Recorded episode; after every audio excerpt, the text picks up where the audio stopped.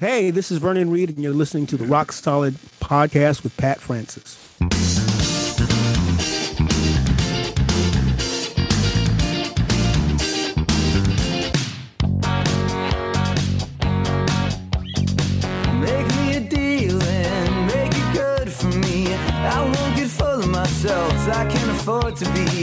This is small town music, this is big town music. He's ahead of his time, you know, but he can't use it. If only he could prove it. Well, tomorrow's just a song away, a song away, a song away. Hey, everybody, welcome to Rock Solid, the comedy podcast for all things music, both new and classic. I'm Pat Francis, and joining me today in the Zoom room, you know him as the guitarist and songwriter from the band Living Colour. He also has solo albums, and he's been doing this thing for, boy, about 40 years now, I guess. Yeah, it's it's been a while. Been, Please welcome Vernon Reid. Hello, Vernon. hey, everybody, what's going on? You know, Mrs., Mister, and Mrs. and Ms. America, and uh, non-binary, and all the ships at sea. So, Vernon, where are you located? I'm in Los Angeles. Where are you right now? I'm I'm in Staten Island, New York, aka Shaolin, as dubbed by the Wu Tang Clan. You know, I, I only refer to it as Shaolin, and I'm in the north. I'm in the north shore of Staten Island, which is a very important distinction because people tend to think of Staten Island as one as one identity, you know, like a one kind of pro-Trump identity. And actually, you know, it's a lot more diverse than that. So I'm living in the blue, the blue section of uh, of a very red borough. Excellent. So, you got all your gear behind you. This is your uh, recording room that I'm looking This at. is like my yeah. This is the Dharma Lab. This is my my audio man cave, if you will. And uh, got amps here. There's a drum kit that, that I was gifted by Will Calhoun, the drummer from Living Colour. Uh, gave me one of his many drum kits, and uh, and uh, I use it for when I'm doing rehearsals or doing actually doing recording and stuff down here too. Now, is it a true gift, or are you just uh, is he just storing it there? Is that yours forever, or do you have to give Six it of one, half a dozen of the other. no, he's see, no, he's being a mensch. He's being a mensch. Very nice. Uh, let's mention uh, the other members of Living Colour. We have uh, Corey Glover on vocals and Yes. Doug Wimbish on bass. Yes, and Doug Wimbish on bass. Yes, That's the right. current uh, current lineup. That's And the current. Li- that's the current lineup, and of course, our dear friend Muzz Skillings, who's who's we, that we're all still friends. I was going to ask that. I was going to ask when uh, when you part ways with someone, if you guys because you started this band Living Colour together, so you have Yeah. you have a bond. I actually started the band. I started the band. It actually is a, is a crazy origin story. Like I started the band in Good God Almighty 1984, and it went through a lot of different iterations. But the band that everybody knows uh, became the band. Went you know I went through changes for the first few years, and uh, but the band that everybody knows really came together in 1986. So that's when Muzz and Will joined uh, the band. And then, uh, and when you start something like this, because uh, you guys recorded the first album together, and Muzz is in the band, then you do have a you do have a bond with Muzz that you might not, you know, ever have with Doug, even though he's your he's your buddy Well, he's a mate. I mean, now. you know, we were friends. We were friends before. I mean, I, I was friends with Doug Wimbish before Mm-hmm. Living Colour, and so he was around right when, because you know he was in his band Tackhead, and before Tackhead, he had a band called Fats Comet and the Big Sound, and he was working with the producer Adrian Sherwood. But uh, he knew me, you know, back when they used to have a spot on 14th Street, and uh, and uh, so he knew me right when I was starting the band that became Living Colour and stuff like that. So you know, it's it's a lot of different relationships and Yeah. friendships going on, going on a long time. so it makes sense that when Muzz is no longer there, uh, Doug naturally gets the call. Yeah, it's it is a painful. It was a weird. You know, I'm not going to tell tales out of school, but No. you know, something like something like that is is always it's a rending, and it's always very. It's always very painful, and you know, and, and over time, uh, those wounds, a lot of those wounds have healed. You know, Well, Um, this uh, this show isn't about drama, and I'm just I'm just glad to hear that you guys are all still uh, buddies. That's cool. yeah, man, yeah, I love Muzz. You know, He's- he's So- good dude. Uh, how long have you been in Staten Island? Is that your home base? Has that been the home I- base for a long it is- time? I grew, yeah, I grew up in Brooklyn, Um, I grew up in Brooklyn, a, a little bit in Bed Stuy, but mainly in Crown Heights. And um, but I've been on Staten Island off and on since 1990. But there was a there was I, that was I was married to my first wife, and then we divorced, and that was a process. And I lived in Manhattan um, over the length of our divorce. And divorce took about three years, you know, and then uh, and then at the end of all of that, um, you know, she didn't want the house, and then I was either going to move back in or I was going to sell it. Right. And when I walked into the house, the house was just neutral. You know, I was it was like sort of like I was going to be walking. Either was going to be a haunt. It was going to be haunted, Right. or it was not going to be haunted. And if I walked in and I felt haunted, then it would have. I would have probably. I don't know. I probably would have moved back to Brooklyn. But the house, it's a great uh, Victorian house, and it was just. It was very neutral, That's good. and uh, and I decided to um to stay. I love it.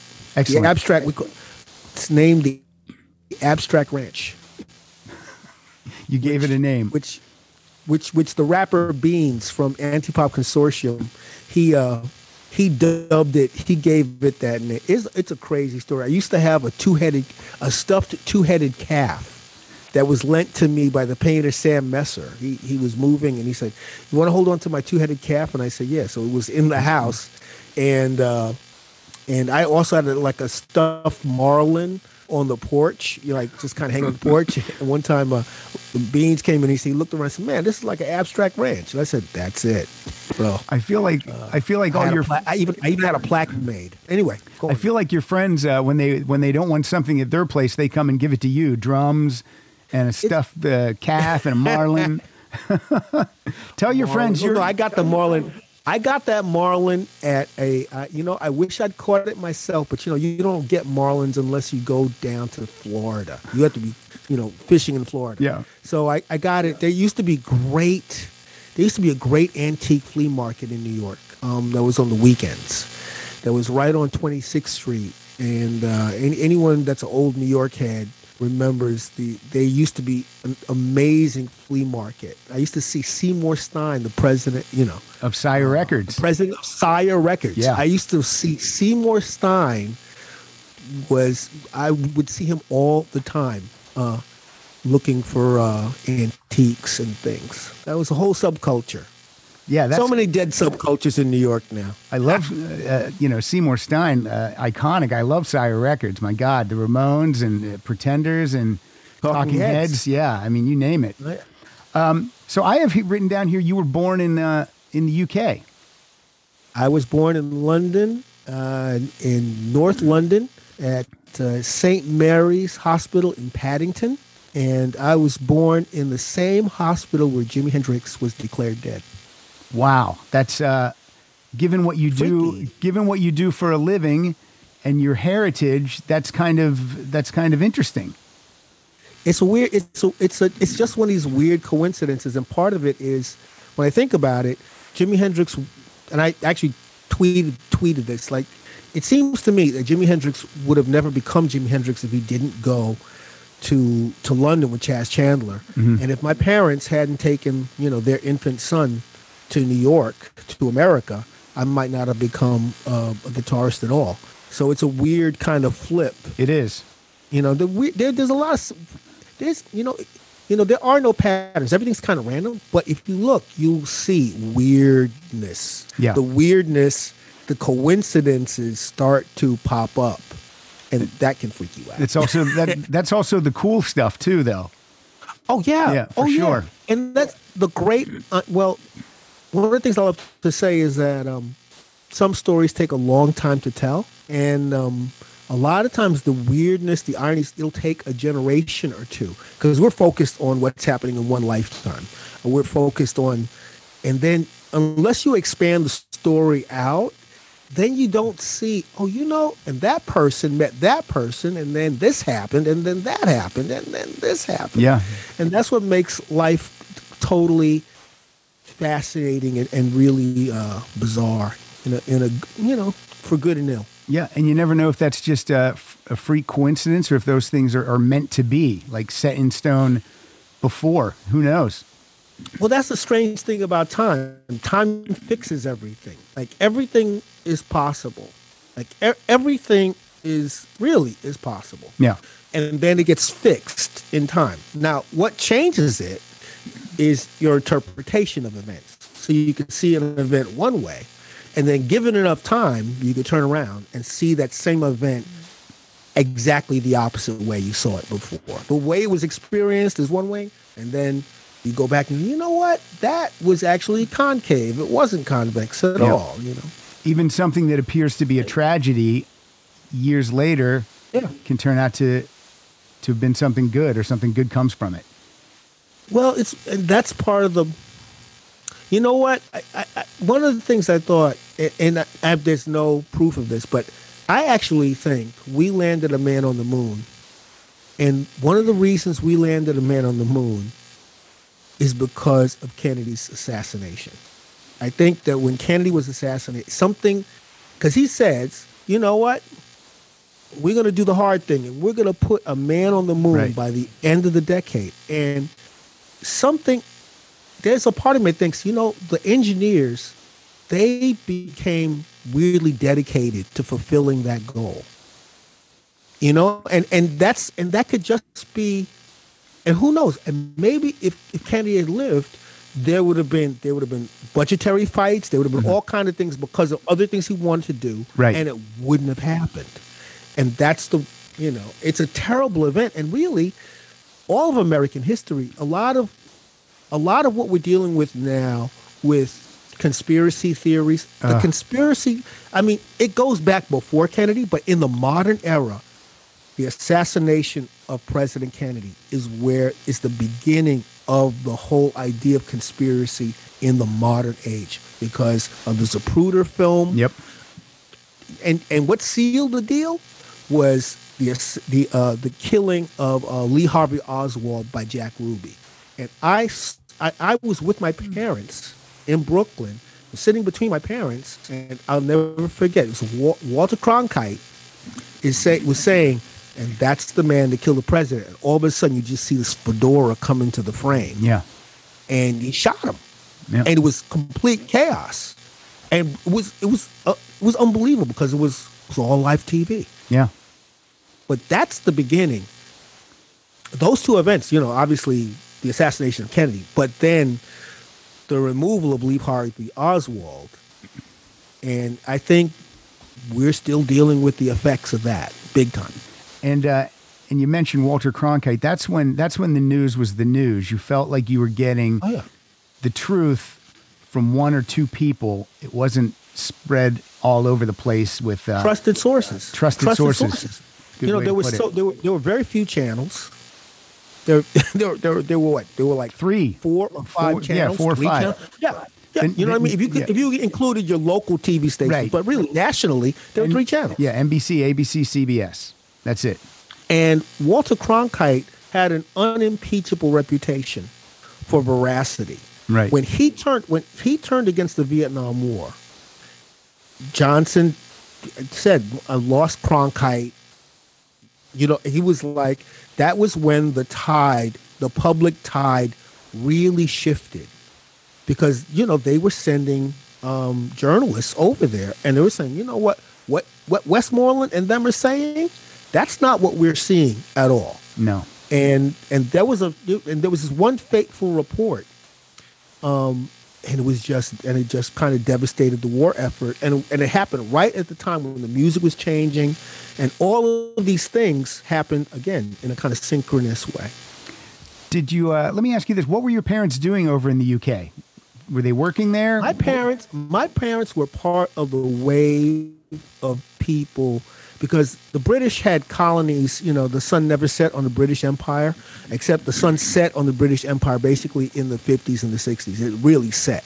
But you know, it was people that were all over the Caribbean, from the from the the, the English speaking Caribbean, people from Pakistan and India, people from Nigeria, from, from the, the African colonies. They were all they were all in, uh, kind of intrigued to come to the U to help rebuild okay. Um, to rebuild the, the English cities, the UK, because basically they've been they'd had the you know, they've been bombed to pieces. Yeah.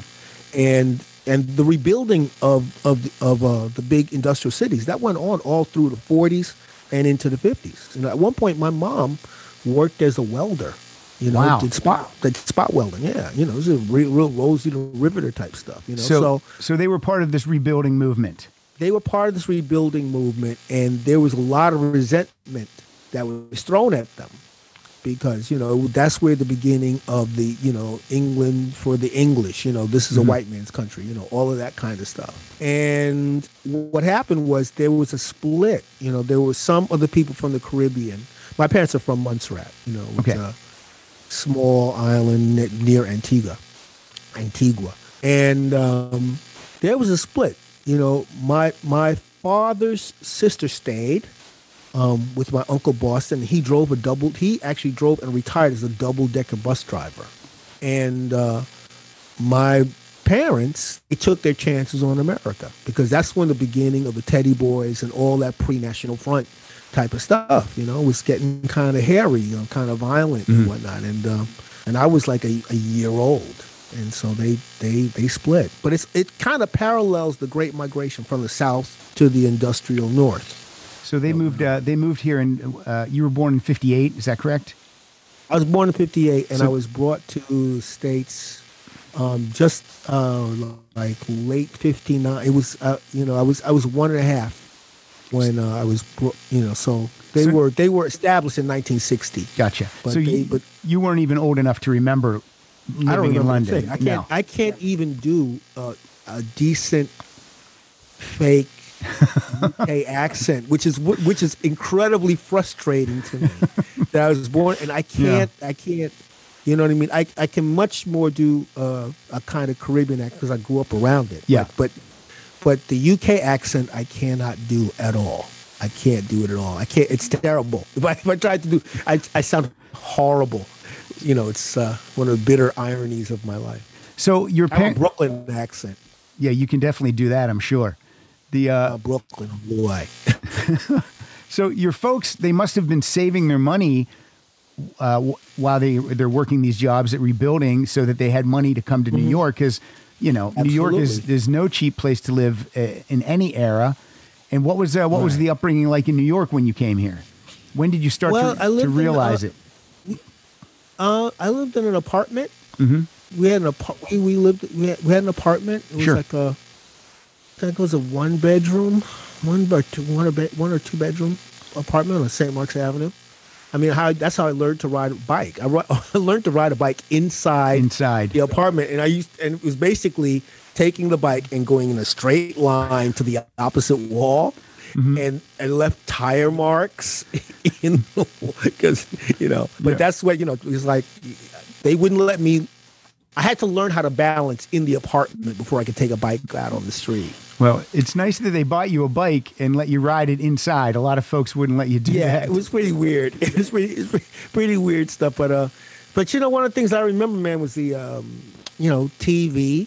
I remember watching um, black and white TV. I remember also our record player, which which which which we, we you know, because before they had like kind of portable record players, they had like it was like a gigantic piece Yeah, a- of a furniture. piece of furniture, like yeah. radio. It had a top. You know, Yeah. you have to bring the top up. You could stack and, the uh, albums up there, the records, whatever they were, and they would fall on top of each other. Yeah, I, I remember. I know it. You, they even had like a little thing where you could lean the albums up.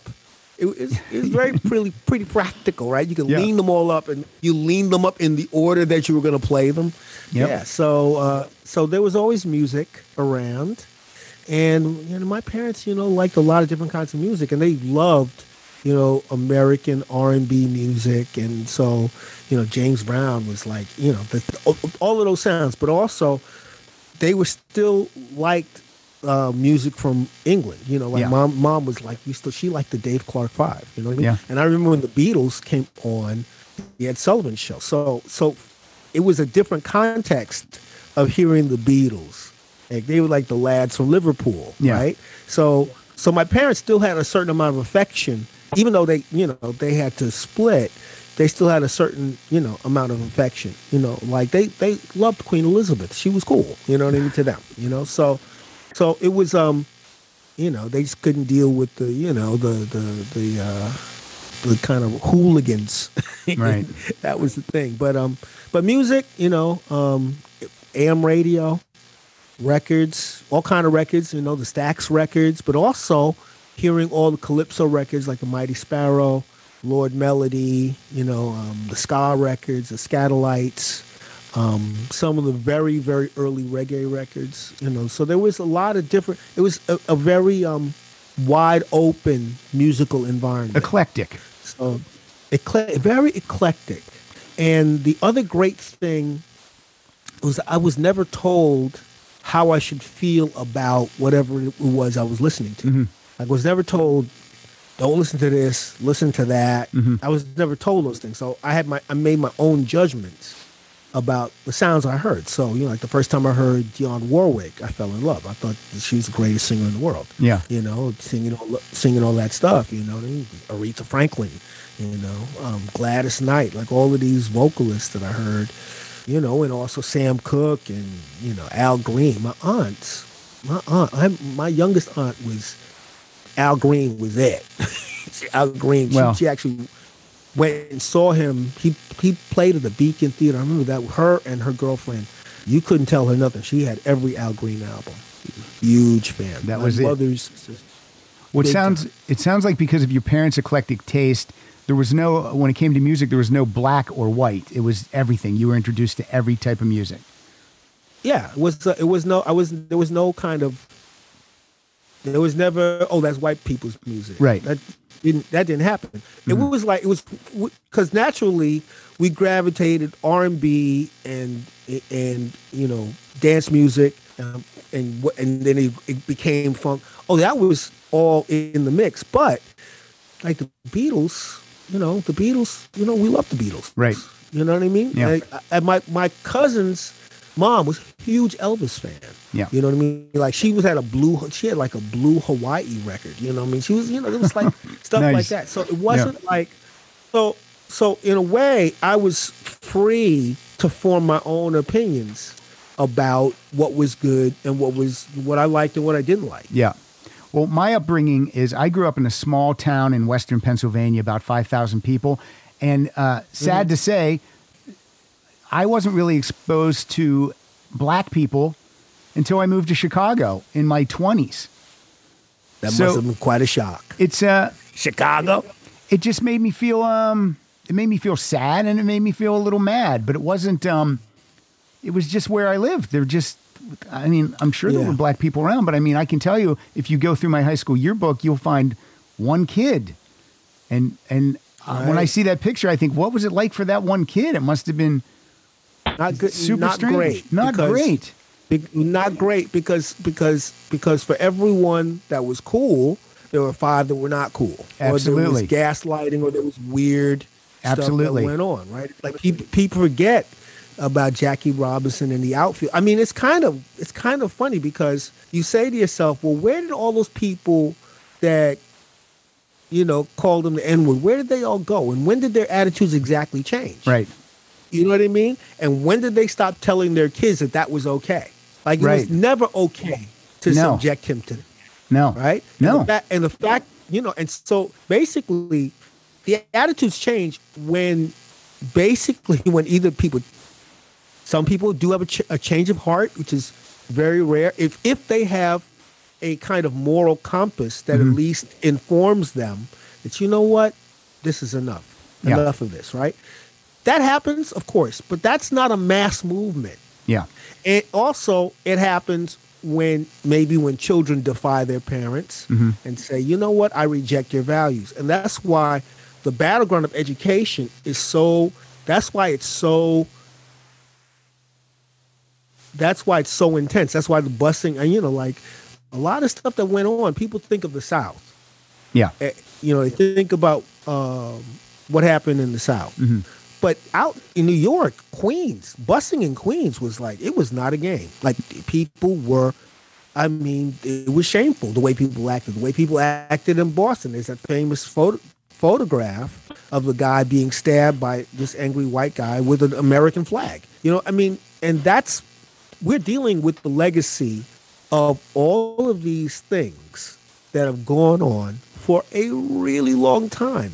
And that's and that's what and, and the idea of really being able to face one another and speak honestly to one another about our experiences. Yeah. You know, that's that's that's part of a, a difficult a difficult, uh, you know, long process. That's Right. why you know it's we're we're in we're going into we're a quarter way into the 21st century practically, Yeah. and we're still dealing with things that we thought we kind of thought we dealt with some of this stuff in the 70s or in the 80s or in the 90s, and it turns out that we didn't. Yeah. And you- we you know we didn't at all. Yeah, I mean, we, uh, you know, five years ago or so, you know, you always think things are getting better, and then, um, and then you realize, oh no, here we are again. It's, uh, Well, they are getting better, but it's got, but it's, but the the pace the, the, the pace is glacial.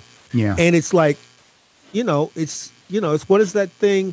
Uh, four, th- three steps forward, six steps back. You know, you go, you you Mm-hmm. Yeah. see in advance, and then, you know, because uh, the idea of dominance is a difficult thing to let go of. right. I mean, we see this. See, see, white and black makes it very stark. Yeah. But around the world, there are ethnic conflicts. There are conflicts that are that are sort of like um, it's not it's not it's not about race per se. Right. It can be tribal. You know, it can be. It's like part of the, the, the one of the things that's weird is like the the idea of whiteness. Whiteness is a construct like blackness Yeah. you know europeans don't you know i mean i mean the idea of whiteness as a unifying thing it's weird because then then you have to ask yourself who's who's white then Yeah. where do the spaniards fit in there's a hierarchy Right. where the italian Uh huh. where do the irish where do the norwegians the danish Yeah. you know It's, uh, it's more gray. It's not black and white. It's more. it's, it's much more gray Yeah. and and it's you know and it's the same it's the same deal you know like a like all over the, in the Bronx you know there are these couples they're very interesting because you have people uh, who are you know Will Calhoun our drummer, is from the Bronx Mm-hmm. right and one of the most interesting thing uh, things about the Bronx is that there are a lot of mixed families and they're mixed because like the families are half Jamaican and half American Southern Yeah. so, like, the father is from a Jamaican background and the wife is from North Carolina. And the in laws, when they get together, I mean, they're sharing food, but there's attitudes, right? Sure. Like, some people are like, it's kind of like somebody that's Catholic marries a Protestant. And when the people get together, you think they're coming together, but it's weird, Yeah. they're- right? They're, it's coming. weird. To, they're The coming Irish, I together mean, to argue. Yeah. they're coming together to argue. Yeah. And that's why that's why it's so funny. We get so caught up as if the conflict is solely about black and white. Well, that's like the, the most surface conflict. I mean, and the uh, and the one thing is the fantasy that if you remove one people from the equation, that there's going to be peace and harmony is a joke. Yeah. it's a joke. Think about think, think about the Irish. The Irish have been murdering each other Yeah. they're all they're you know the Hibernians have been murdering each other over religious differences forever. They only they only sorted that out Right. like what ten years ago. Ten years Yeah. ago, and I mean, and, and we're talking about horrific. I mean, like blowing up buses of school tro- children type of stuff, like really It's horrific. stuff. and and anyway, blah blah blah. Woof woof woof. to uh to to get to to start getting into the music here, I will tell you. Yes. Um, so that was my upbringing, uh, and um, but then here's the deal: my my parents um w- raised me right, and uh, I can remember for Christmas one year, my favorite band then. Well, I loved the Jackson 5 mm-hmm. and you know I would and and then the year I wanted a GI Joe, I wanted a black GI Joe. And my parents, uh, they couldn't just go get it in my hometown. They had to order it. It's Sears catalog. And I don't know if you, there was a comedian, Willie Tyler and Lester, and he had, uh, Oh yeah, right. Willie Tyler. yeah, he of was a ventriloquist. I, I also wanted the Lester doll, and these things were all under our so tree at Christmas. I know, and it's so, it's so fun. It's so funny to me. But here's what- here's my preconceived then notions. When Living Colour comes out, and I first see you guys, it's the first time. I mean, Jimi Hendrix rocked, and and you know Prince would rock Mm-hmm. at times, but you guys really broke down a thing. Across America, BP supports more than 275,000 jobs to keep energy flowing. Jobs like building grid scale solar energy in Ohio and producing gas with fewer operational emissions in Texas. It's and, not or. See what doing both means for energy nationwide at bp.com slash investing in America. where we see, you know, an entire African American band that's that's a hard rock band. And Mm-hmm. I'm sure there's other bands like that out there, but you guys were the first Oh, that I saw, and I and you guys, I'm sure you didn't set out to break down any music walls. You just guys, you guys were just doing what you did. Mhm. Exactly. But man, Yeah, it was. Yeah, it was you- because- refreshing. well, thank you. You know, we just wanted to do what we wanted to do. I Yeah. mean, that's the that's the the thing about it. One of the things that was so so crazy was like, you know, we had gotten to the point we were local band in New York. We played the CBGB, CBGBs, and I give Hilly Kristal uh, rest in peace. You know, uh, uh, he was wonderful to us. You know, and um, and we got to a point. I, I mean, he went. We went from the club being empty to like every time we played, it would be packed. And this is a right at the time when the A and R people would come, and they, of course, the band, local bands, got a following. Yeah. that's in the natural order of things. That's how bands got signed, and we would come up against this thing, which was, well, what are we gonna? How are we gonna market it? How are we gonna, do, you know, how are we gonna? Yeah. Do, we had a lot of disappointment and rejection, and it was really until uh, up to the point where Mick Jagger and Jeff Beck, you know, came by, you know, and, and Doug was working with them, and a few other folks, you know, who were around. Mick said, "Man, you really should hear this guy's band," because I actually went an audition to play on um, Primitive Cool. Yeah, and you do That's play on that. You do play some I do play on. I do Yeah. play on that. And he said, and, and my audition was with, oh, was not great. Anyway, he says to me, But he had seen you Yeah. play. He had seen you play live, so he even though your audition he wasn't. came. No, he came to see me play. He Okay. see, I was recommended. See, because it was like a it was like a cattle call. So that's every guitar player in New York, Yeah. is coming, and it's a, and the vibes. Trust the vibes were strange. Like it was like a bunch of young guys, and this is their shot. And Okay. it was all like that. So, you know, I went and I went and and and and, and actually Corey Glover, the you know Corey came with me to the audition, and you know at the end of the audition, you know Mick says, "Man, I've heard your band is quite good. I'm going to come see your band play." And and I was like, "Yeah, man, sure." I was like, going to "Okay, say when. Mick Jagger says that, you have to think. Well, that's nice of you to say, but I doubt that's going to happen. yeah, you know what I mean? It's Yeah. like no, It's Mick Jagger. whatever, you know. And and so when um Hilly's son ran up to to ran up to me and said, "You know who's here? You know who's here? It's it's Mick Jagger." And immediately I put it out of my mind. Good, I put it out of my mind. because it can it can mess with you. I put it out of my mind, and I didn't tell the guys. Oh, nice, good job. Like I'm in that inst- that moment. It was I knew if I took in the information, it was going to. If I took in the information and if I told the guys this, it would have it would have destroyed the performance. Yeah, it would have been, you know, You know, it would have fucked it up. it would have totally fucked it up. Yeah. And so this was um there are mo- little moments where I'll have a moment of insight, and this is one of these rare moments where you know knowing myself like I can be prone to anxiety, I can become very self conscious. It's weird because I love playing, I love being on stage, but I also have this flip. I have this polarity flip Uh-huh. where I'm going, what the hell am I doing here? You know, what I mean, I do. I go. I, I can go back and forth Yeah, and um and and I was just very fortunate and I literally forgot I I, I put out my I, I, I mean, he said something and said oh that's some bullshit I, I I pushed it away I said no and it was to the point where when we got off the stage I'd really forgotten. I'd really forgotten. And then when I messaged, man, Mick Jagger says, "Oh, what? Oh, oh yeah." That's I- right. you know, I, I, said- I, it was almost like one of these kind of a meditation. It was almost like went it into went into a state to. I knew it was going to mess with me, but the fact that, but it took And the Like show the went great. You guys had a great show that night. Yeah. You guys killed it. Yeah, it was great. Okay, it was great. We were just unsubconscious. We were just we were in front of our crowd, Yeah.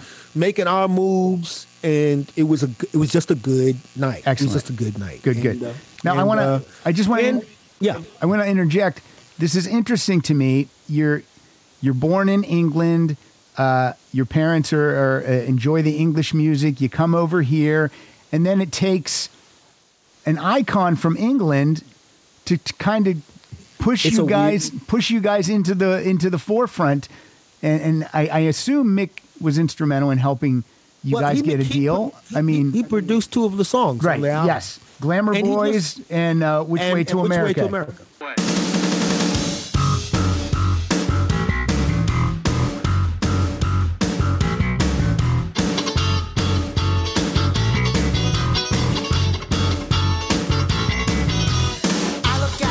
At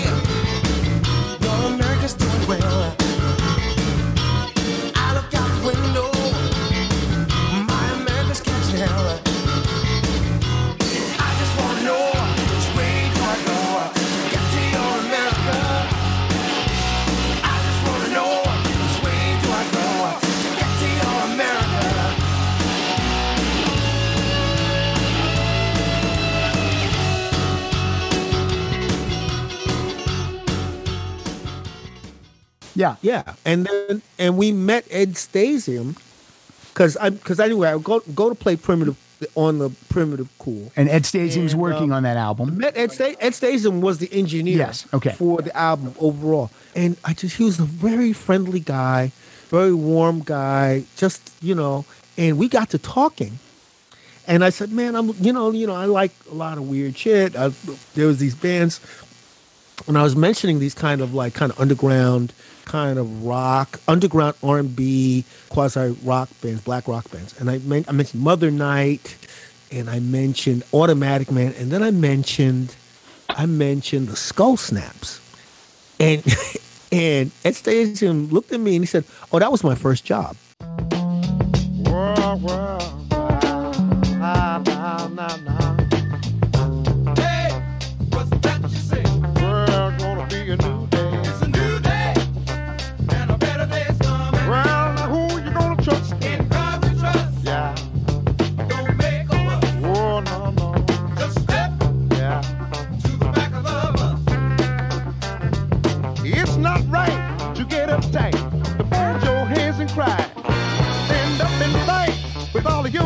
You can make it if you try. Oh, nah, nah. It's a new day. It's a new day. Wow, coming now. What you gonna do? Just step yeah. to the back of the bus. Well, there's freedom for all. You've heard the call. For midnight. Wow, I was like, that's strange. I was like, I was like, what? He said, yeah, Skull Snaps. They're from Newark, New Jersey. That was my first gig. And and then I said, you're hired. Like in my mind, I was like, mm-hmm. because we were interviewing different people. But when he said that he had worked with the Skull Snaps, it was it was such a weird coincidence that I was like, I got to work with yeah, this guy. you got it. That was I got it. I- that was one of my questions. I didn't know if you guys, if the label puts you together with Ed Stasium, but you guys chose him, so that's cool. Yeah, yeah. Well, we're, meeting people and we're talking about different people. And at one point, oh man, uh, it was it was kind of, uh, uh, you know, it was uh, one at one point Phil Ramone, you know, Phil Ramone used to Yeah. come to our gigs. So at one point, Phil Ramone really wanted to produce us. Like Gary Katz at one sh- expressed interest. So there were Now, this is just for of- people that don't know. Phil Ramone is is best known for working with Billy Joel, all the classic Billy Joel albums, and Gary Katz is with Steely Dan, and Dan, and those two, uh, Living Colour with those two guys, that would have been unique. But I feel like Ed Stasium gets the rawness out of you guys Oh, on those totally records. Yeah, he gets And- it.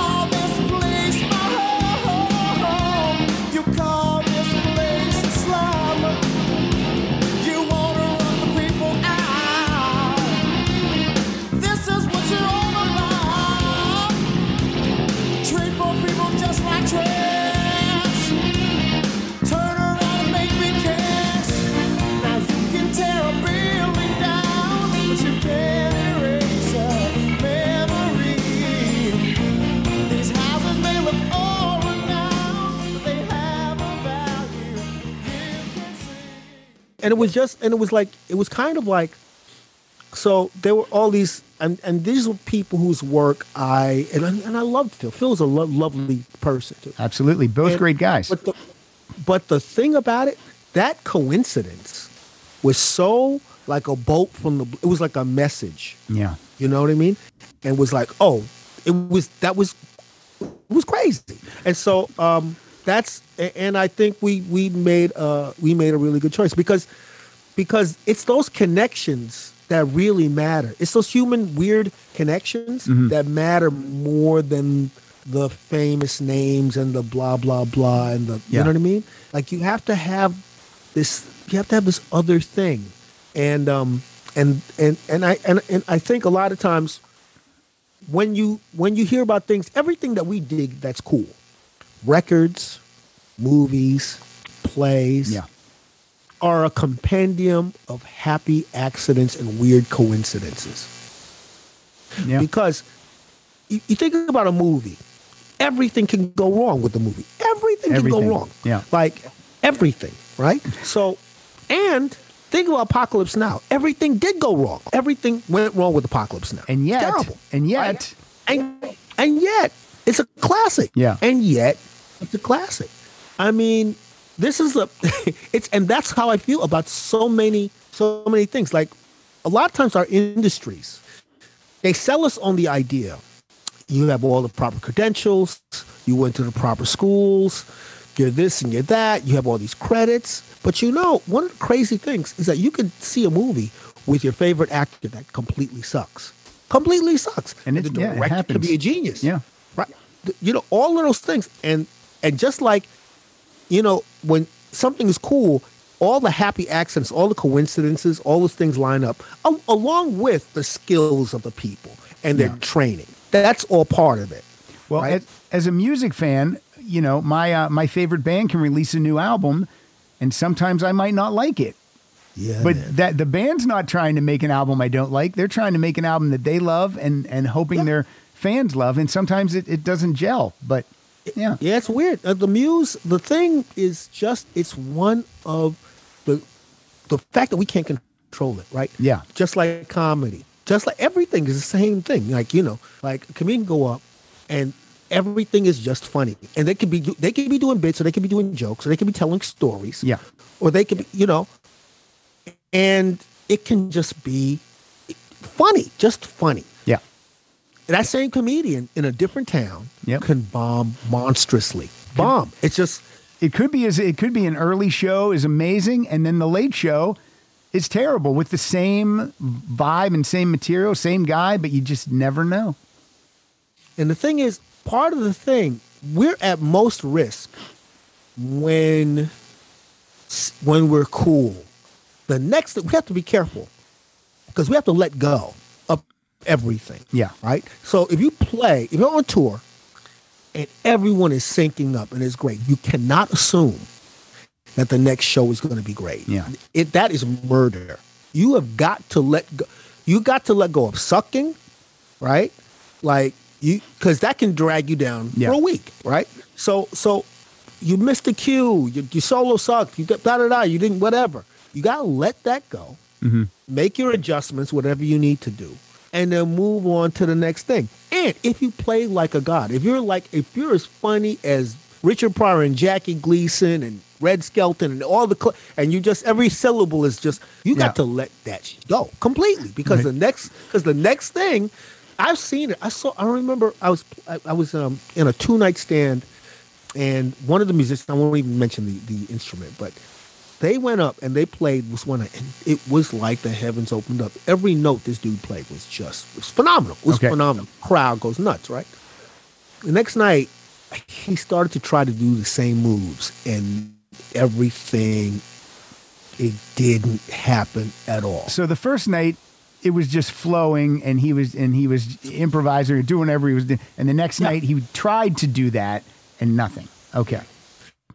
It's it happens with classical music. Like you know, one of the worst pieces, one of the best and worst pieces of music, uh, um, uh, is uh, Rhapsody in Blue.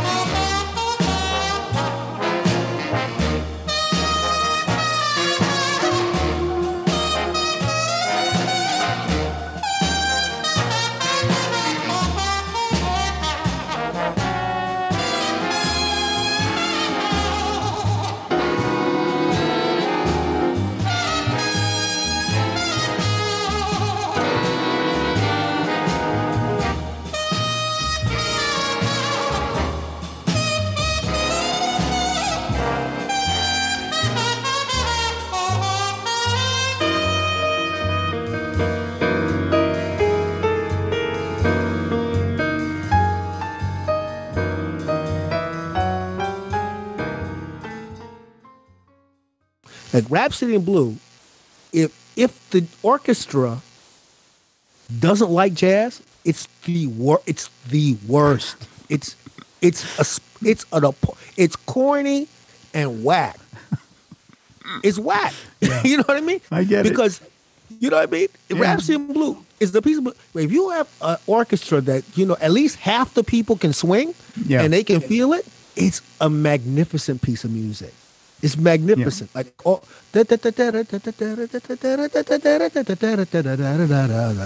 all that stuff. When it's in sync and swinging, it's incredible. That, that- those same notes. Yeah. That's Oh why My God. that's why when bands do cover songs, it's it's tough because sure. it's not going to be the original, but you better step it up and make it make it something new or try to. You have to have your own way in. Like Yeah. if you're gonna cover something, then those words have to mean something to you. Yeah. They have to, and they can't just be a, an excuse to blow over. Yeah. It, it's it's just it has to mean something to you, and and that meaning something to you. That you know, it, it's a challenge because if it means something to you, it's got to be something that's close to the bone. Because other than that, you know, and and you know, a lot of times music is, you know, it's not supposed to be transcendent, right? It's like you know, it's just a tune on any given night, but you know, at the same time, music, there's nothing like music. No. There's nothing like it. There's something. Music will bring tears to your eyes. Music will mess you up. That's the point. When you hear that particular singer singing that particular song and you get it, it- you know, I mean, and, and it can be it can be all the emotions, right? But it's kind of like, especially when you hear a singer, an artist at a certain point in their life, you get it. It's like listening to the Pretenders, right? Love the Uh, Pretenders. I love that. Chrissie's right? my favorite and Chrissie, vocalist. and Chrissie is a and you know and I I, I know Chrissie Hynde a bit. You know I've met Mm-hmm. her a couple times. She she's a she's a pistol. she's a tri- Yeah, I you know, imagine and- no nonsense there. Um, but you know, it's kind of like the classic records. You know, when James Honeyman Scott, you know, Yeah. um, First two albums. I mean, it, it, it's one of the, one of, one of the great losses. He was, you know, he was a great, great. He was Well, like she right credits- between. He was like to he was like right between Andy Summers and Jeff Beck. Yeah. like right in between. Was great. And Chrissie credits but- him for coming up with the sound of the band. She credits him Oh, all the yeah. time.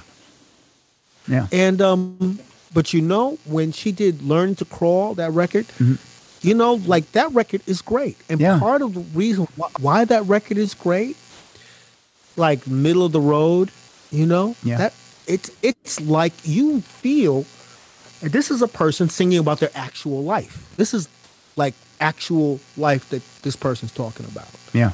you know and that's and that and that's what we want from our artists you know we you know it's like we want I, you know like one of the great tragedies to me is you know the fact that whitney houston never made the record like she like the whole pop thing destroyed her to me and um Like she never You know- leaned into her roots and she never you know she never i mean the way she could have, as strongly as the she way she could have. You know, like it's kind of like I remember thinking when Amy Winehouse did did Rehab. I said, man, I wish that I, I wish that Whitney Houston had covered Rehab.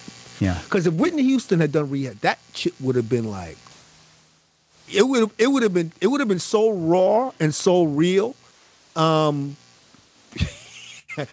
that would have been uh, that would have been amazing. You know, what if she had come out and said, you know, me and Robin have this thing. What if she'd, have, you know, maybe she'd have done something Yeah. like what Frank Ocean did with Thinking About You. Maybe she could have did that. Mm. You know, a bunch, and, and you know, people's jaws would have been tight for about five minutes. But if she come came out and sang her truth, everybody would have embraced it. I believe that, and it's a shame, you know, when you know this thing eats people, you know, eats people alive. It does it. It, it ate her alive, and um, and she was like.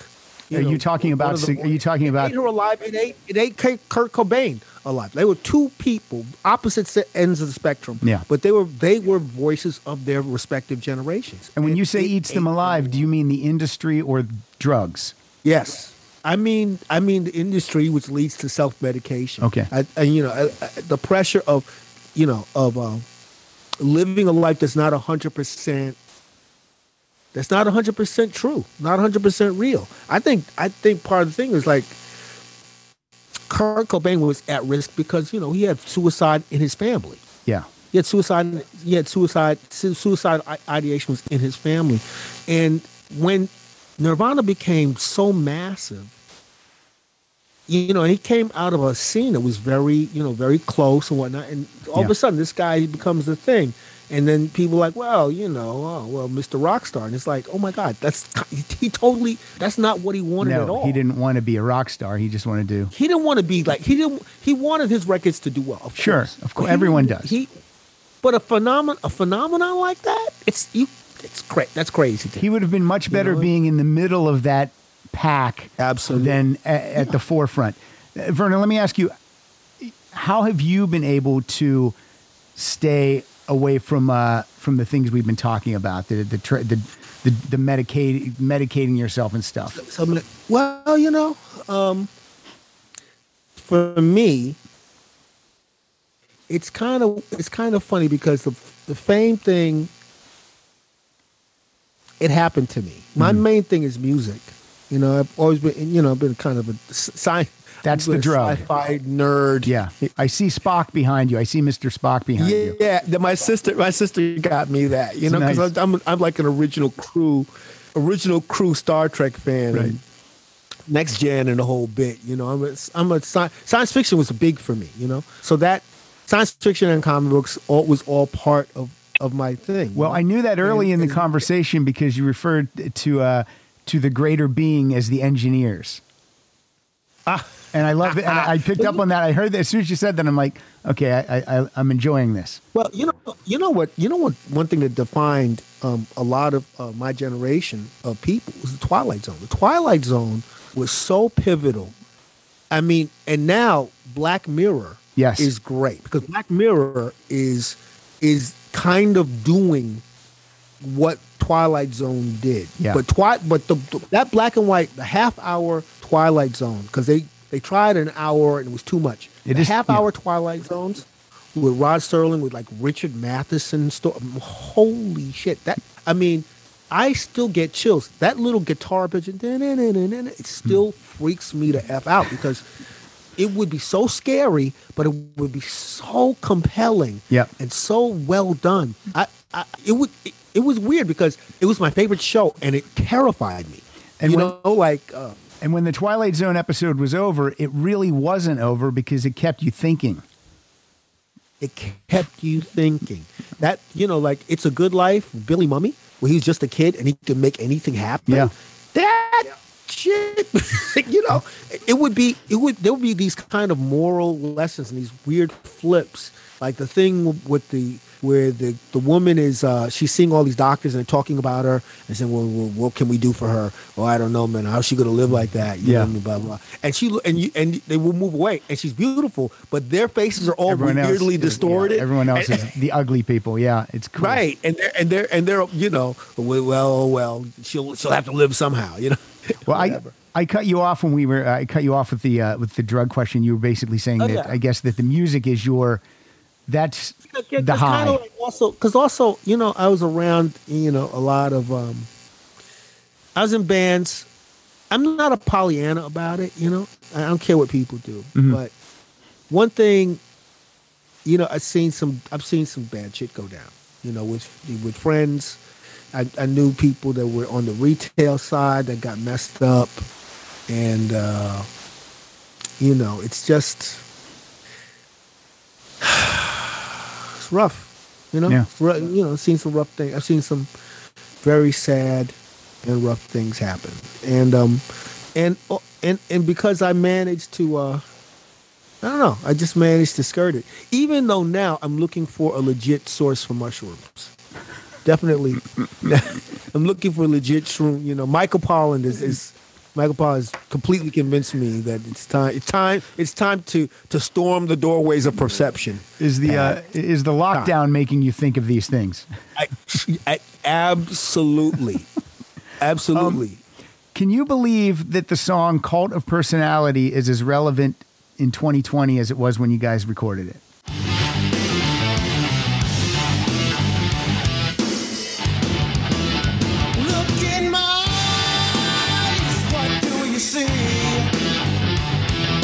The cult of personality. I know your anger, I know your dreams.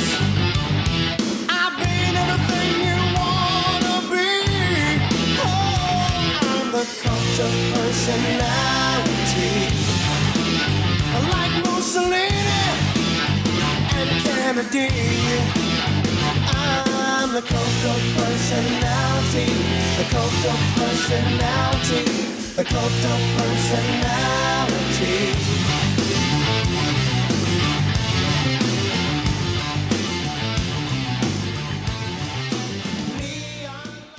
Well, it's such a it's weird because I feel like um this is the 30th anniversary of Times Up. Yeah. And you know, Vivid before that. And what's so strange? It's disturbing and at the same time, you know, a lot of the things we said are very relevant. And cult of personality, I mean, it was kind of weird because so it's like, what is it about? Why do we follow this person? Why do we, you know, why did people drink the Kool Aid? Because Jim Jones, of course, they he had dudes with guns making people do it. But Right. why did people, you know, um, you know, it's kind of like, why does that happen? You know, because that whole like impulse, like, like to be a part of something greater than oneself. You know, that's that's a very dangerous thing. It's great, you know, Yeah. but it's also, you know, it's also it could turn out not great. And and um, now that personality and that whole idea of um, Warhol talked about, you know, being famous for 15 minutes. Well, that's accelerated. All of it's accelerated. You know, like all these things. You know, I, that was those are the things that made me think about the cult of personality. You know, and I'm I'm, I'm a Cold War. You know, I mean, the end of the Cold War, right? Yeah. And Khrushchev banging his shoe at the UN. You know, that whole thing. But Khrushchev, you know, what he, the most important thing that he did was denouncing Stalin because you know because the country was still under the grip, and he said Stalin, you know, he he ruled this country with a cult of personality, and that just that phrase stuck with me, and um, and I thought about like you know every I was thought about Mussolini, Kennedy, you know the, the you know just like the Camelot, the whole thing. It's it's very it's you know I think about the fact that you know Malcolm X and and Martin Luther King, very important civil rights leaders who also look like movie stars. They Yeah. look like Matt. That's that's you can't re. I mean, you can just hear their words, but the fact that they're both glamorous and Angela Davis in her prime was also glamorous, Mm. that was part of their appeal. The fact that Che, you know, like Che Guevara, Che Guevara looked cool in his beret. The Right. fact that Che Guevara looked cool, you know, And- I mean, he's on a he's on a thousand t-shirts, Yeah. you know, And Barack and Michelle Obama. At that thousand watt smile. Yeah. absolutely They're, they're yeah. they're not exempt. They're No. not exempt, and that's the thing. Like that, you know, uh, that Shepard Fairey uh, uh, portrait of him, um, you know, that that solidified it. You Yeah. know, and he, and he still got that thousand watt smile. You know what I mean? He's trim. you know what I mean? He's, He's- ready to go. Like, and look, look, he has when you want to stay a rock star, you got to be like Mick Jagger. You got to stay thin and you got to keep your hair. And uh, Barack Obama has that rock star Charisma. stuff, charisma. you gotta do, charisma. Basically, You can't buy charisma.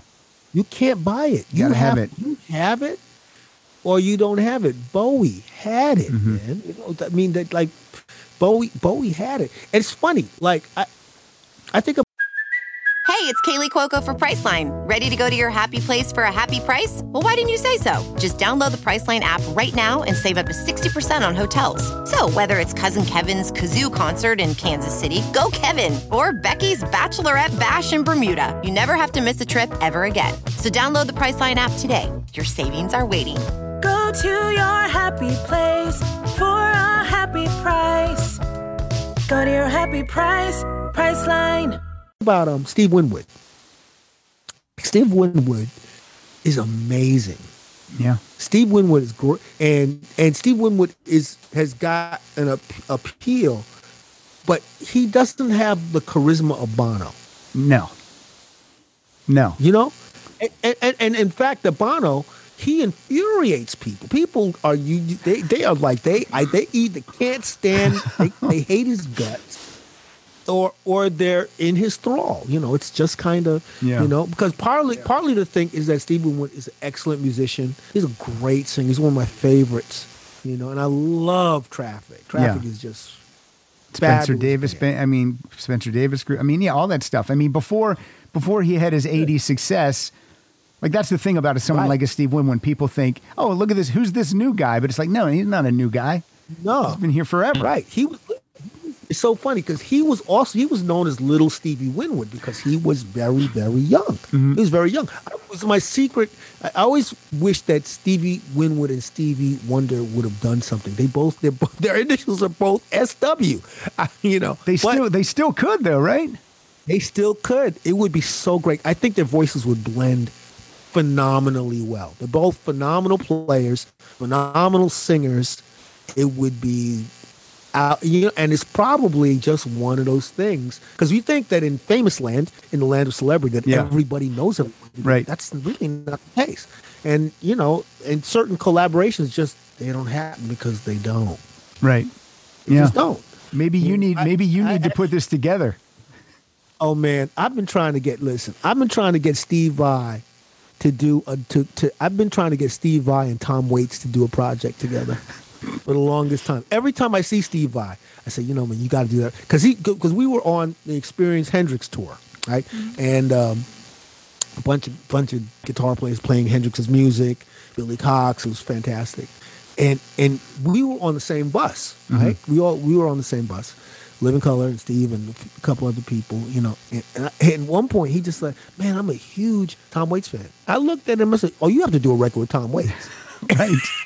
yeah. And he was like that's, And I was like, I, you know, because, hey, man, he played on this Public Image Limited record. You know, he played on that record album, and Yeah. it was amazing. So I'm just thinking, imagine. Yeah, the time is now. No one's I'll getting wait. younger.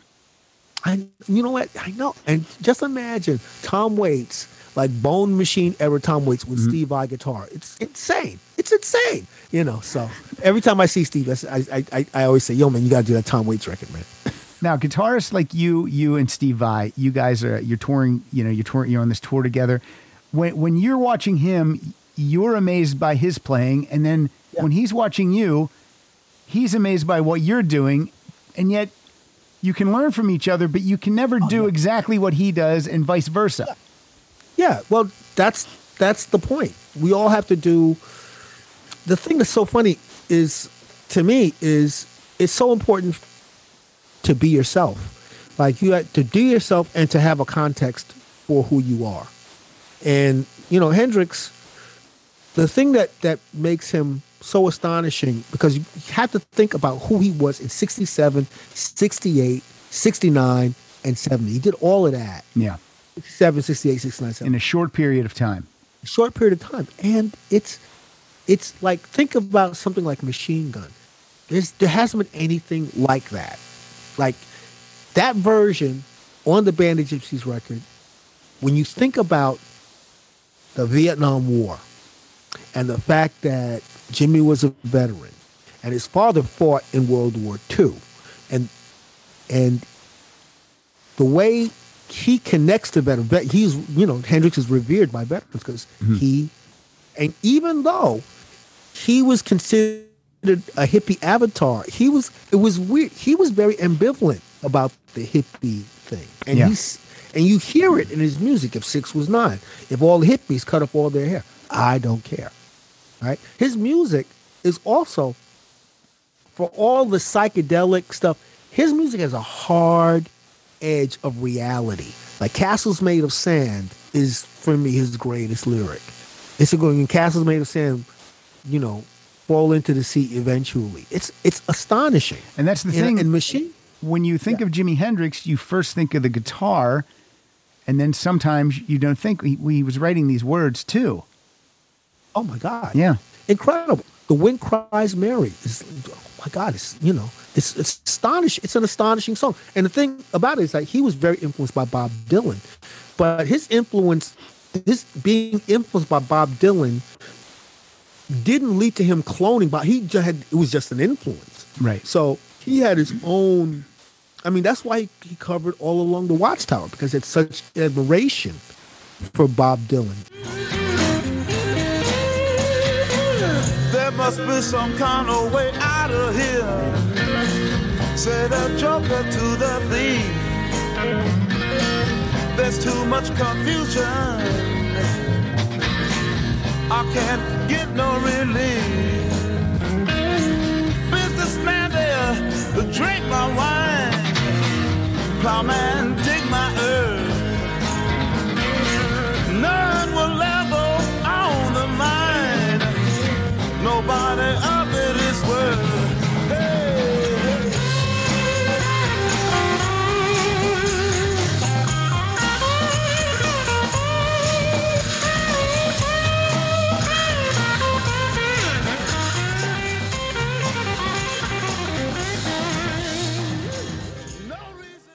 It's one case where one artist took the living influence of another artist and created this amazing body of work Yeah. completely on his own. So the thing about all of that to say is that it's so important to to create to have a context for whatever it is that you're doing, whatever craziness you're doing, or whatever a context. Living Colour was in a lot of ways my context for the guitar playing that I was doing Gotcha. that I do, and um, and it lives inside of tunes like Cult of Personality and Middleman and Open Letter to a Landlord and Broken Hearts, um, because you know I think about the things that that influence me, like bands like Sly and the Family Stone and Led Zeppelin and uh, to a degree the Police, just in instrumentation, um, and the fact that the Beatles, the Beatles did this thing that was so crazy. The Beatles started out, they start out with "I Want to Hold Your Hand." Right. and they end up with revolution number nine. Are you kidding me? and, and it's again, in a short period of time, their evolution, like some people, it might take them 30 years to get from one of those to the other. And they do it in what, eight or nine years? Always moving just do- forward. they- it's uh, it's and and the ability again, the letting go of what it was, letting go of what it was, and you know, and, and one other thing that we forget is that all the people that did all this stuff, you know, they were really young. They were really young, and they were actually building the times. They were creating the times that they were in. right.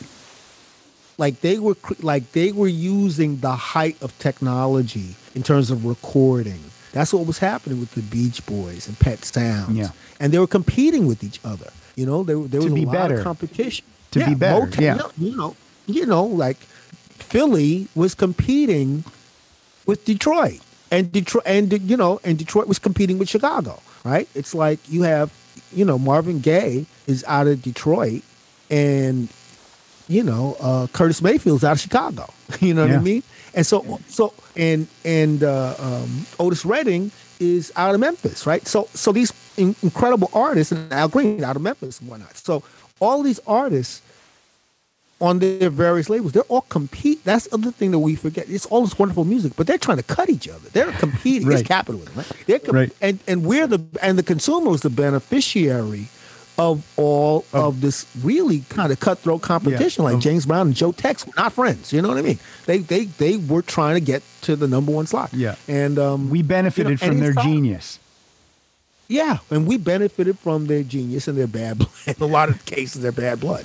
Let me uh, let me ask you this. Um, so your guitar playing, Jimi Hendrix, when he starts, he doesn't know he's going to eventually someday be an innovator. He's just doing what comes naturally to him. Yes.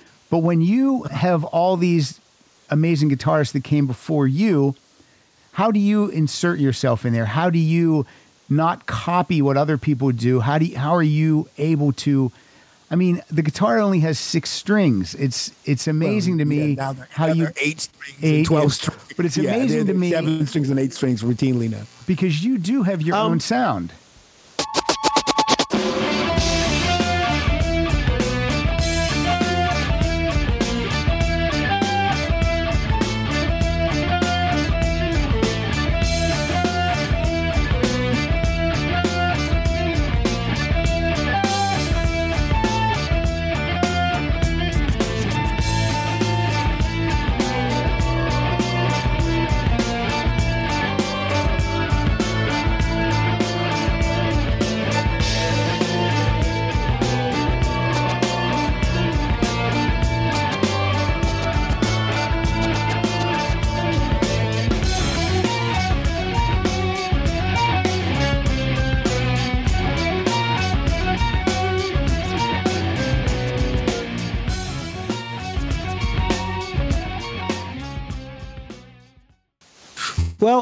Part of the that's one of the challenges. Yeah. Is I think for guitarists, for players, is is is self awareness, self knowledge, finding things that are them. Finding yourself finding yourself in life is the hardest thing.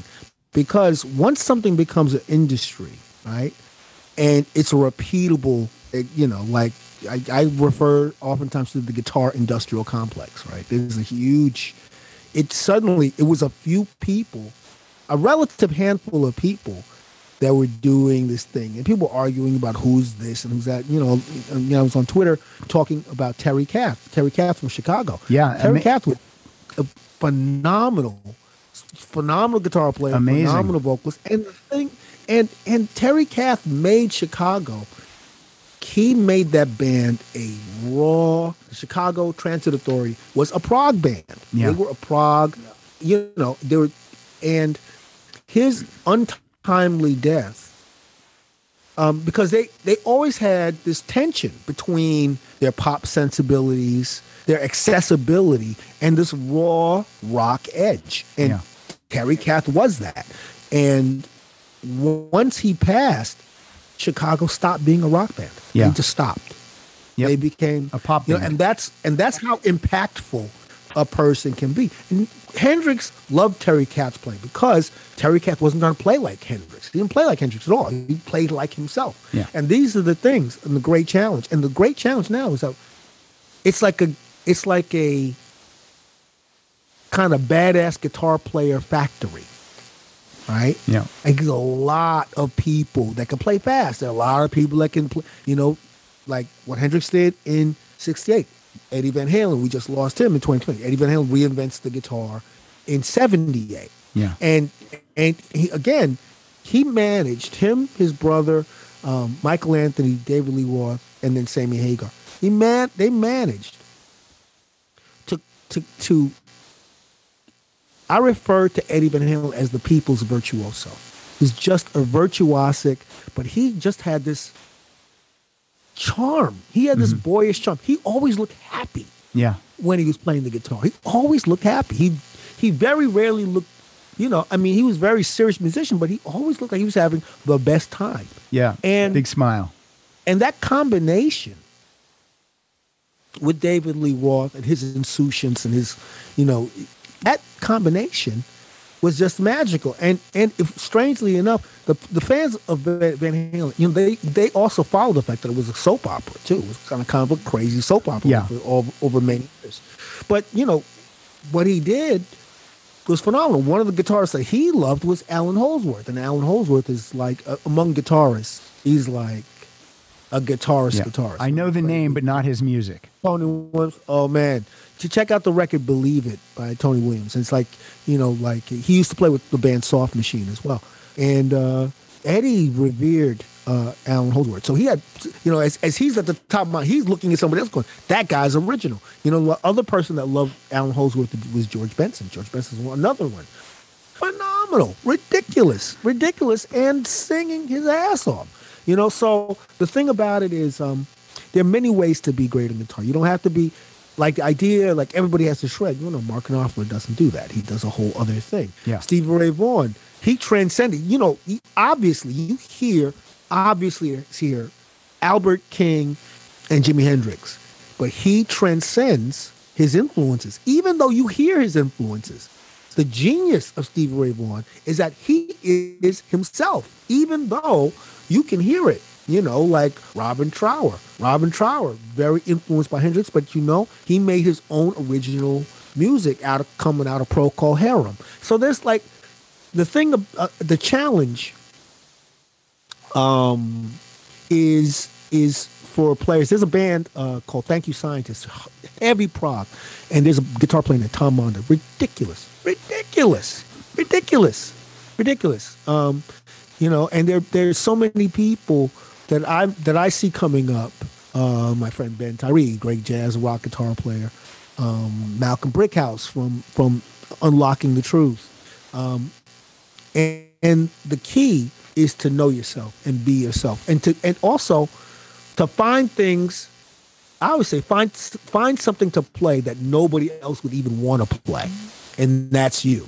Like Nice. stop trying to fix stop trying to fix your playing to be like somebody else.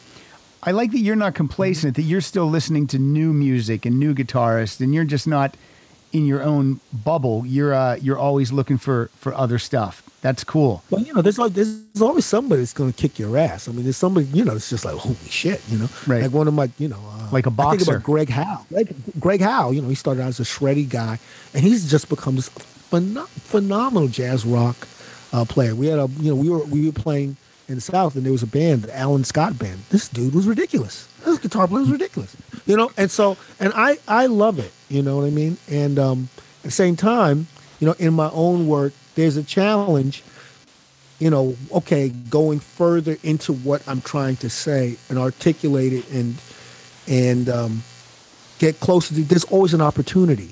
Like somebody asked me, well, don't you get bored playing a particular song? It's like every time I start start the minor blues of Middleman, you know, right? You know, I, there's always a chance that I'm going to play something I hadn't played before. Yeah. You know what I mean? Because there's two real, there's two schools really. There's the improvising school and there's the um, constructivist school. Like, like if if you hear like Deep Purple Highway Star, that you know that Ritchie Blackmore solo is iconic. It's always that's the solo, and anyone that's playing Highway Star has to learn Has that to solo. play It's that more- it's solo, like- yeah. it's like classical music, but I come from a completely an impro- improvisational kind of background. You know, I mean, Mm-hmm. that's the thing. You know, that's like hearing Pete Cosey with Miles, and you know Mike Stern with Miles, and you know, and hearing John McLaughlin with Miles, and everybody with Miles, and uh, you know, hearing Jimi Hendrix. Jimi Hendrix would never, you know, like there are what seven or eight or nine or ten different versions of Red House. Red House is always different always different. And that's the thing for me. When you're playing live with Living Colour, how much uh, how much room in a live show do you have to just all of a sudden go off? Would the, would the band just follow you?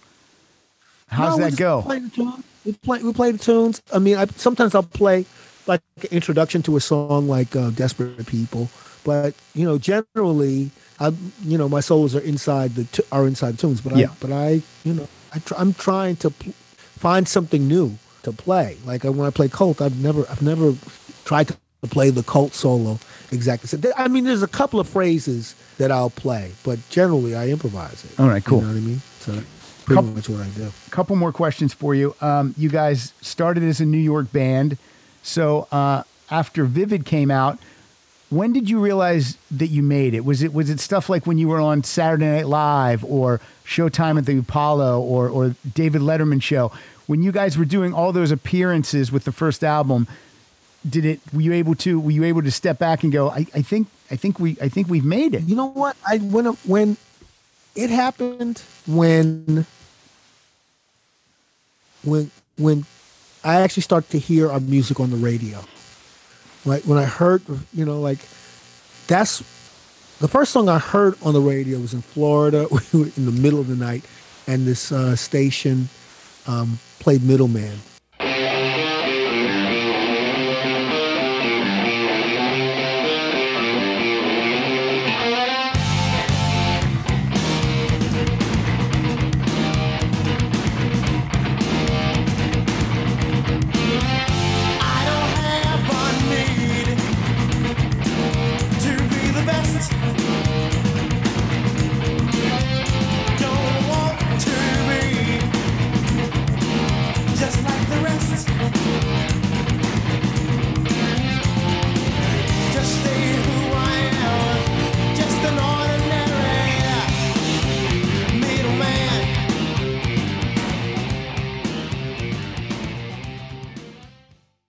You know it, it, it was you didn't hear it all that much on the radio, but Cult of Personality, once MMR in Philadelphia broke the song, and and the song was really starting to get steam, and then we made the video, and Yeah. then it blew up. But but you know, um, I think at one point, um, our one of our our managers said, "Oh, you sold hundred thousand records this week," and I and it was so it was such I couldn't wrap my mind around the abstraction. Yeah. And um I just couldn't wrap my mind around. Yeah. Numbers It was- numbers make you think. You're like, what? Huh? What? In a week? How's that? What? But you know, for me, it was just um it was just very special. It was a special time, and uh, it was a time that I, uh, I don't know, man. It was it was weird. It was a weird.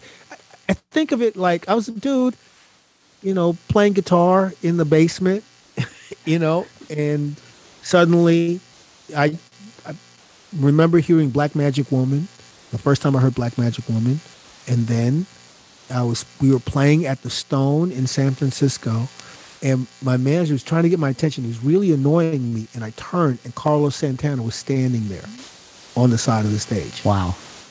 And that's the moment. That's the moment. That's the moment. That's it. When I was when I turned and saw Carlos Santana standing on the side of the stage at at, at a Living Colour gig, that's the moment. And he, I'm sure he wasn't just standing there. He was probably he was probably was- into it. you know, it's like he's. I mean, he's like, you know, he was. I mean, my he's still my. I call him my sensei. Still my hero. And, Nice. Uh, yeah. And so that's the that's the that's it. You know, I mean, and and and again, you know, you know, playing with Jack Bruce, touring with Jack Bruce, you know, um, having tea with Robert Fripp. you know, it's like, right? you know, it's like. And so I turn around and go like, I don't even know what to say or think about that type of stuff. you know? It's, it's That's cool. It's, It's it's uh, it's fun to meet your heroes. yeah, and and I, and actually, you know, I've only had like one really bad meeting with uh, someone I looked up to.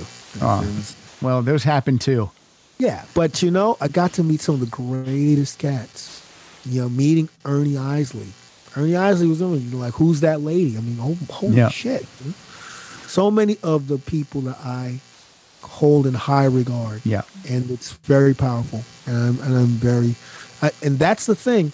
Like what the ups and downs of the music industry, those happen. But I tell you, I feel incredibly fortunate, incredibly fortunate. It doesn't doesn't escape me at all, and um, and I don't take it for granted. At That's good. And you're still here. And I mean, the last you guys released your last album, Shade, just three years ago.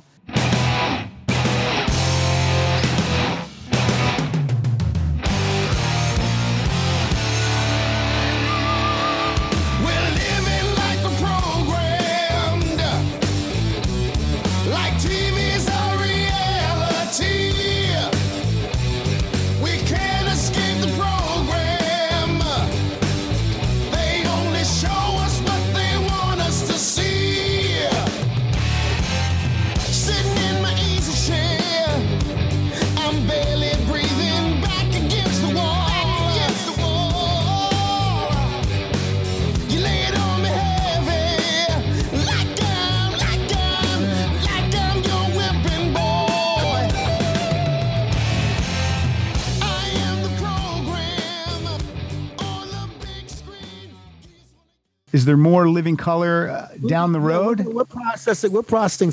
We're processing the the current insanity. You know, figure out like how to even talk about the last four years. It's like, oh, wow. you got to put pen to paper. I know. I know. I Uh, know. I Vernon- got some things. Go ahead. No, go ahead. Yeah, some things. Uh, definitely. There's a lot to. There's a lot to. Um, you know what? We're going to be dealing with um this for a long time.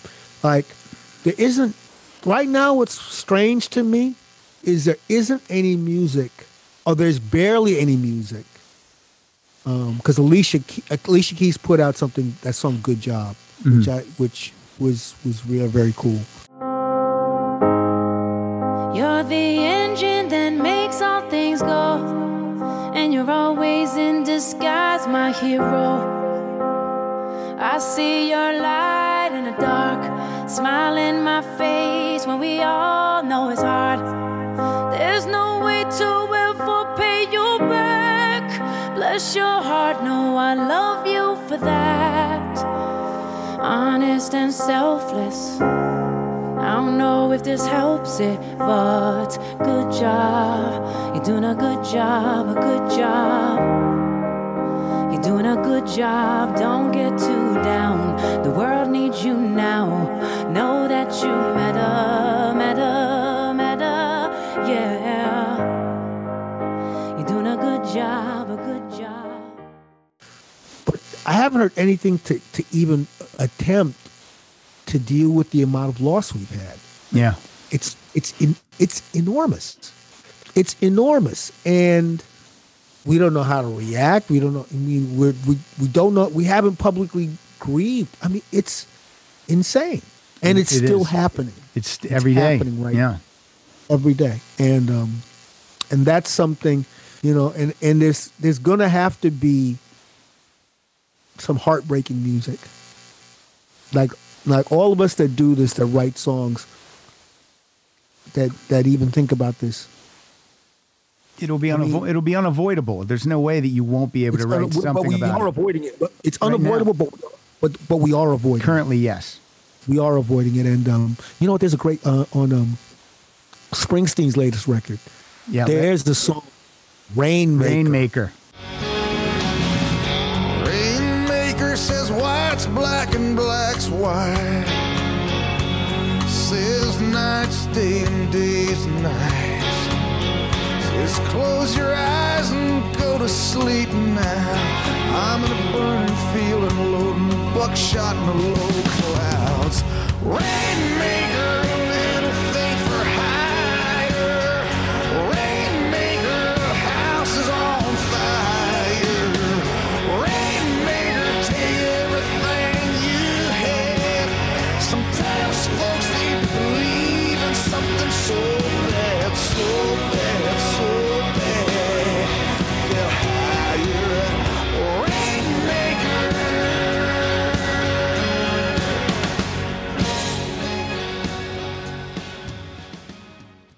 Yes. Rainmaker is my jam. That tune is it. Yeah. That's the one. That's for me. That's my favorite on the whole. Right, Rainmaker though is, in, it's, it's an incredible piece of music. I love it. yeah. So there's the there's the one for now that we have, but we'll we'll have more.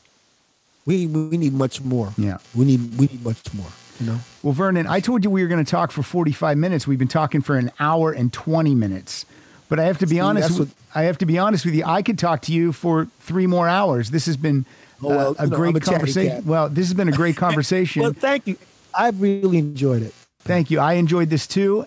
Uh, th- this is going to put you on the spot. I usually use a, a play out song for the episode. What uh, Living Colour or, or Vernon Reid solo track would you like me to play as our play out song? Oh my goodness. I know it's You tough. know, I would like to just you know, solace of you. Solace of you. Solace of you. You got it. Solace of you from Time's Up. Absolutely. And I just want to tell people that they can follow you on Twitter. You're at VURNT22 or at Living Colour. And the website's livingcolour.com.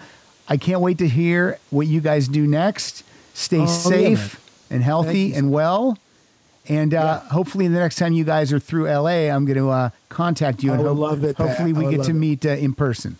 Absolutely. All right. also, Vurnt22 is my Instagram. Oh, and I've been good. a lot. I'm, I'm also a photographer, and I'm very proud of the pictures I do there. So, And you're you're active on Twitter, and you answer you answer people when they when they tweet at you, and that's nice.